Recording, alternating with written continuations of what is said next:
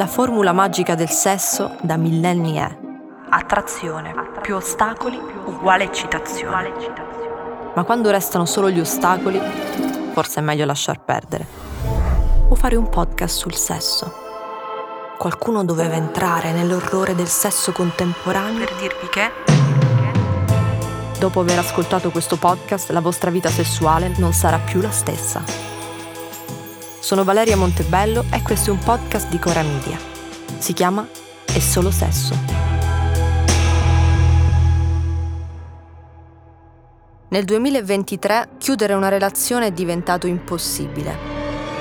Prima le persone scomparivano senza lasciare tracce, magari ricomparivano dieci anni dopo con un diploma yogi e sette figli per farti tirare un sospiro di sollievo. Oggi è difficile resistere alla tentazione di digitare il nome dell'ex sulla barra di ricerca. Alcuni studi hanno confrontato le scansioni cerebrali di persone che si stavano riprendendo da una rottura con quelle di persone che stavano superando una dipendenza da cocaina e hanno scoperto che interagiscono con gli stessi circuiti neurali. Questo forse potrebbe farci dedurre che dopo una rottura bisogna ripulirsi, andare in rehab, interrompere ogni contatto. La stessa cosa che tutti si sentono dire quando si lasciano dalla notte dei tempi.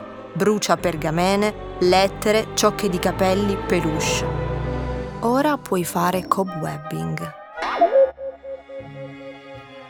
Eliminare le ragnatele, ovvero resistere alle relazioni passate cestinando numeri di telefono, messaggi, vecchie magliette. Invece, magari non ti interessa nemmeno, ma sei troppo curiosa e masochista per fare quell'operazione salvifica che è clicca sul profilo e disattiva le notifiche. O ancora meglio, clicca su blocca. Ma no. Oggi bloccare il tuo ex ti configura come ghostatrice spietata la contemporaneità richiede equilibrismi complessi. Bisogna raggiungere un compromesso delicato fra self-love e smetti di seguire. Basta un passo troppo lungo in una delle due direzioni e diventi un mostro a tre teste. L'unica cosa consentita per non cadere in tentazione senza offendere nessuno è applica restrizioni a questo profilo. Però a un certo punto, mentre stai attraversando il dark web, esaminando thread di Reddit per trovare la ricetta giusta che ti permetterà di eliminare le macchie di vino dai vestiti, un ragazzo suggerisce colla di Elmer mescolata con aceto e brodo di pollo, mentre ti impegni in ogni modo per far passare il tempo ed evitare di cedere in tentazione, cederai. Cederai al contatto virtuale con il tuo ex. Il primo problema che si pone è non posso guardargli le stories dal mio account, sembrerei disperata. Allora creo Rosella Rosellina con la foto profilo di un panda e inizio a stalkerarlo. Questa è la versione base. C'è anche la versione premium. Non guardi solo quello che fa il tuo ex, ma riesci a capire con chi si vede e inizi a stalkerare anche lei. Non una volta, giusto per capire che faccia ha, ma molte volte al giorno, tutti i giorni, per entrarle nell'anima. Non basta notare che la nuova fiamma si veste male, vuoi capire di quali tessuti sono i suoi abiti. Canapa indiana o poliessere? Chi è davvero? Potremmo essere amiche in un universo parallelo? Chi ha più follower? C'è chi si definisce solidale e femminista, ma nessuna dice la verità su cosa succede nella testa di una persona quando finisce una relazione. È un mondo nascosto, buio e paludoso. La cosa da trovare a tutti i costi è la sua foto in bikini. Non importa se è un PhD a Yale o se d'estate va a curare i bambini africani. La cosa importante è capire cosa toccherà a lui. Il pendolo delle emozioni oscilla, dall'invidia al senso di superiorità, dagli insulti all'idealizzazione. Alla fine pensi, peggio per lei, fra un mese inizieranno a non fare più sesso, fra due scoprirà che lui è un cluster B, fra tre smetteranno di vedersi.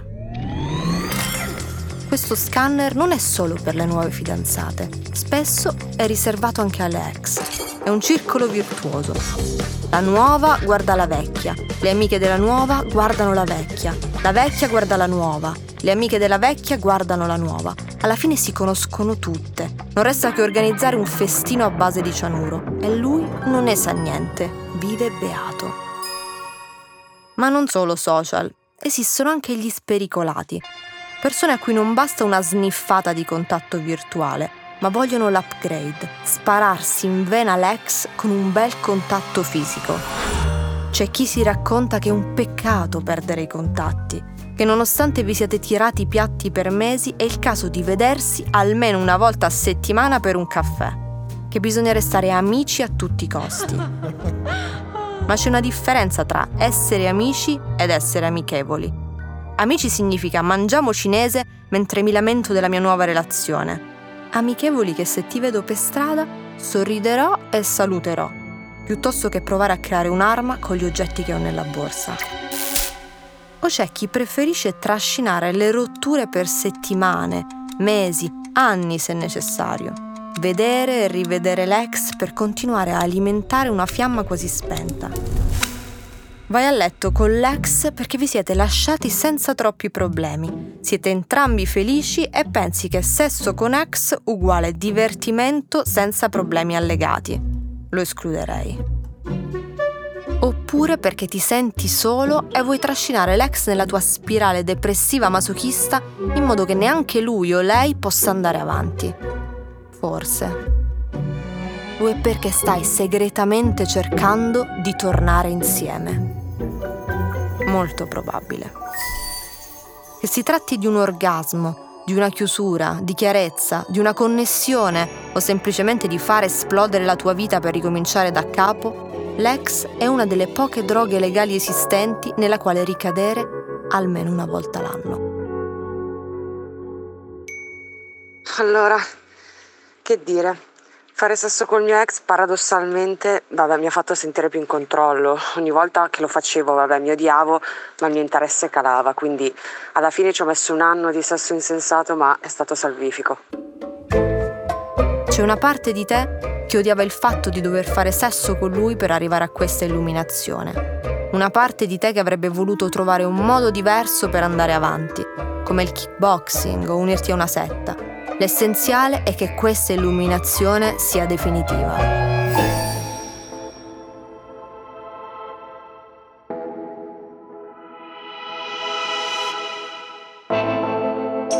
Avere a che fare con l'ex per dimostrare di avere ancora potere su di lui o lei è non porno. Avere a che fare con l'ex perché non è davvero ex ma è destinato a tornare nella tua vita nell'eterno ritorno dell'uguale è porno.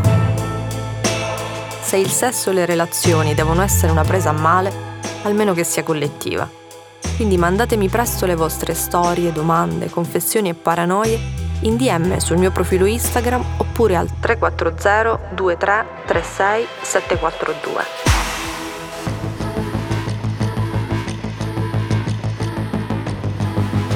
E Solo Sesso è una serie di Valeria Montebello prodotta da Cora Media. Supervisione editoriale di Stefano Bises.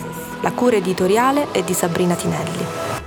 Sound design di Luca Micheli realizzata con la collaborazione di Silvia Righini. Supervisione suono e musica sono a cura di Luca Micheli. Post produzione e montaggio di Filippo Mainardi. Producer Matteo Scelsa. In redazione Francesca Abruzzese. Fonico di studio Lucrezia Marcelli.